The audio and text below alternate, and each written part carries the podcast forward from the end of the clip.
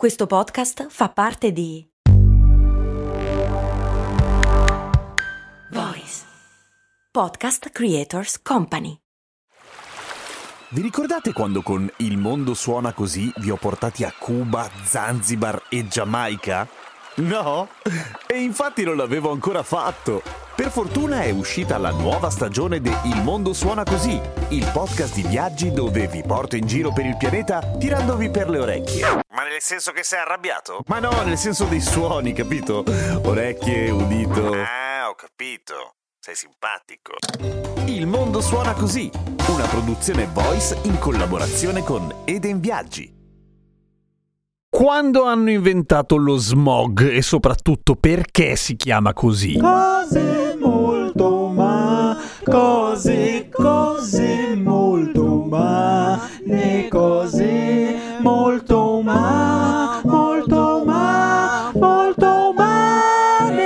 sono Giampiero Kesten e questa è Cose Molto Umane, il podcast che ogni giorno, 7 giorni su 7, ti insegna o ti racconta qualche cosa, tipo come è nato lo smog, che se hai studiato storia e unito i puntini sai bene che arriva ben prima delle macchine, perché è un simpatico effetto collaterale della cosiddetta rivoluzione industriale, così chiamata perché era una rivoluzione a tutti gli effetti e soprattutto era nel campo dell'industria, per cui è un nome piuttosto appropriato, ma andiamo per parti e partiamo dall'inizio soprattutto. Come mai avviene la prima rivoluzione industriale? Perché in realtà ce ne sono due o tre, ma adesso ci arrivo. Nel senso, non è che a un certo punto l'essere umano dice ok, è arrivato il momento e costruisce le fabbriche e va avanti a tutto gas e inventa la rivoluzione industriale si creano delle condizioni tali per cui si possa arrivare a quel momento molto bello per alcuni, molto molto brutto per altri che si chiama appunto rivoluzione industriale. Siamo più o meno a metà del 1700 in Inghilterra e il fatto che ci troviamo proprio lì è un elemento chiave del fatto che si arrivi alla rivoluzione industriale perché per fare la rivoluzione industriale ci vuole sì il carbone e di questo l'Inghilterra ne ha a pacchi, poi ci vuole il ferro e per fortuna pensa un po' l'Inghilterra ne ha pacchi anche di questo, ma soprattutto ci vogliono un casino di soldi e un casino di risorse. E come si fa ad avere così tante risorse in un paese solo?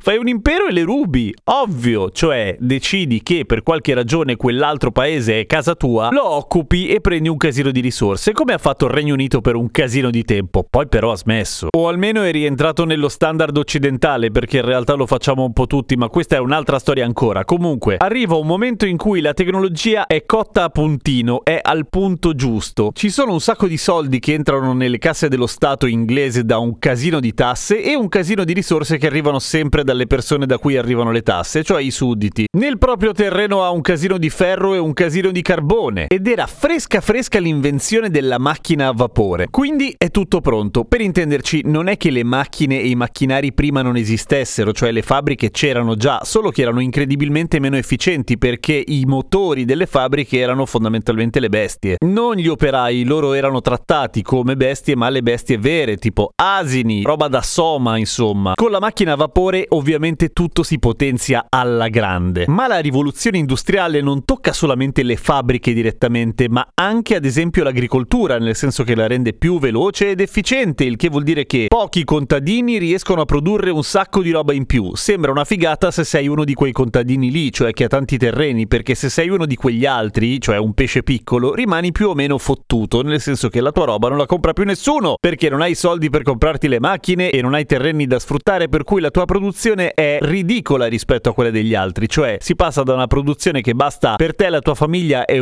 qualche roba da vendere per arrotondare a una roba massiva. E questo è una sorta di circolo vizioso o virtuoso a seconda da che lato ti trovi, nel senso che un sacco di contadini sono disoccupati, un sacco di contadini cercano lavoro e fortunatamente ci sono le fabbriche che offrono un casino di lavoro perché cercano lavoratori. Perché il fatto che ci siano le macchine ad aiutare il lavoro degli operai non vuol dire che i lavoratori si sbattano di meno. No, si sbattono esattamente come prima, semplicemente producono molto di più, quindi guadagnano di più? No, guadagnano di più i padroni. È sempre la stessa storia. Quindi, ricapitolando, ci sono un sacco di persone che di colpo cercano lavoro, ci sono poche persone che danno un sacco di lavoro sottopagato a un sacco di persone e questa roba della rivoluzione industriale inizia ad autoalimentarsi, con tutta una serie di sconquassi nel tessuto sociale, vale a dire che un sacco di persone devono traslocare letteralmente dalla campagna e andare a vivere in città con pochi soldi, per cui vanno a vivere in periferia, in condizioni molto ma molto più disagiate rispetto a quelle che erano le condizioni di vita in campagna. Si fanno un culo come una capanna tutto il giorno con pochissimi diritti. È ovvio che sia in questo periodo che nascono i sindacati, cioè quando i lavoratori capiscono che mettendosi insieme e fermando le fabbriche possono fare grossi grossi danni ai padroni, ma i padroni non vogliono grossi grossi danni, per cui reprimono nel sangue le rivolte dei lavoratori, ma tant'è. I sindacati nascono in questo momento qua. Ah, già che ci siamo, probabilmente se avete qualche ricordo della rivoluzione industriale dagli anni della scuola ricorderete anche la famosa spoletta volante, che era un attrezzo infernale di solito spiegato un po' così così, che faceva parte anche lei degli elementi chiavi della rivoluzione industriale. Ed è così, la spoletta volante altro non era che una tecnologia che aumentava tantissimo la velocità di produzione dei tessuti, perché i tessuti, come dice la parola, venivano intessuti su dei telai da persone che tessevano a mano, cioè che facevano passare un filo orizzontalmente in mezzo a un casino di fili messi in verticale, passando dietro, davanti, dietro, davanti, dietro, davanti, dietro, davanti e così via. Qualcuno si inventa la spoletta volante che è letteralmente un proiettile con dentro un rocchetto di filo che viene sparato da una parte all'altra del telaio e che invece di mettere una persona a fare avanti indietro, avanti indietro, avanti indietro fa spam e passa da una parte all'altra e poi spam passa dall'altra. Molto più veloce e anche qui vantaggi per i lavoratori? Pochini, soprattutto per i produttori. Ora, tutta questa tempesta perfetta di eventi, ovvero contadini che perdono il lavoro per colpa del fatto che la produzione agricola aumenta tantissimo la propria efficienza, contadini disoccupati che diventano operai e che vanno a lavorare nelle fabbriche, fabbriche che si alimentano di produzione velocizzata grazie a un casino di forza lavoro e soprattutto un casino di forza vapore, a sua volta possibile grazie a un sacco di risorse prese in giro dai sudditi, un sacco di ferro e un sacco di carbone, aumenta tantissimo il divario fra ricchi e poveri, nel senso che i ricchi diventano ricchi di brutto ma sono molto pochi, e in ultimo arriviamo finalmente al nostro odiato smog, che è qua che nasce realmente. In particolare a Londra, dove viene inventato il termine sommando smoke e fog, cioè nebbia e smog, perché in Inghilterra, come sapete, non c'è un clima esattamente tropicale e quindi il fumo si mischia alla nebbia e fa veramente veramente male. La cosa interessante è che fra la prima e la seconda rivoluzione industriale e il momento in cui il traffico inizia a inquinare a Londra non c'è una vera e propria pausa, diciamo che continua a aumentare lo schifo fino al 1952 quando la mortalità a causa del fumo è alle stelle ed è così evidente che l'aria è inquinata che la visibilità è praticamente nulla in inverno a Londra finché finalmente qualcuno appunto decide dopo l'evento fantasiosamente conosciuto come Great Smog viene deliberato il Clean Air Act nel 56 in cui si cerca di dare uno stop allo schifo prodotto nelle città intanto iniziando a pensare forme alternative per riscaldare le case oltre che i camini a legna. Pro tip, ma com'è la questione che sono tante le rivoluzioni industriali? Beh, la principale è la prima, quella che va indicativamente perché poi le date sono tutte un po' da vedere fra il 1780 e il 1840, poi ce n'è subito un'altra a fine 1800 che è quella caratterizzata dall'elettricità e poi nei 70 comincia quella informatica, che è quella in cui siamo in mezzo ancora adesso, per cui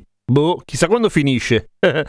Con la fine del mondo. O quando ci uccidono le macchine. Sai che contrappasso bizzarro. Per cui, ehi, lo smog sembra una roba super tecnologica attuale, ma in realtà è anche vintage. Ha un sacco di vantaggi. Seguimi su Instagram. A domani con cose molto umane.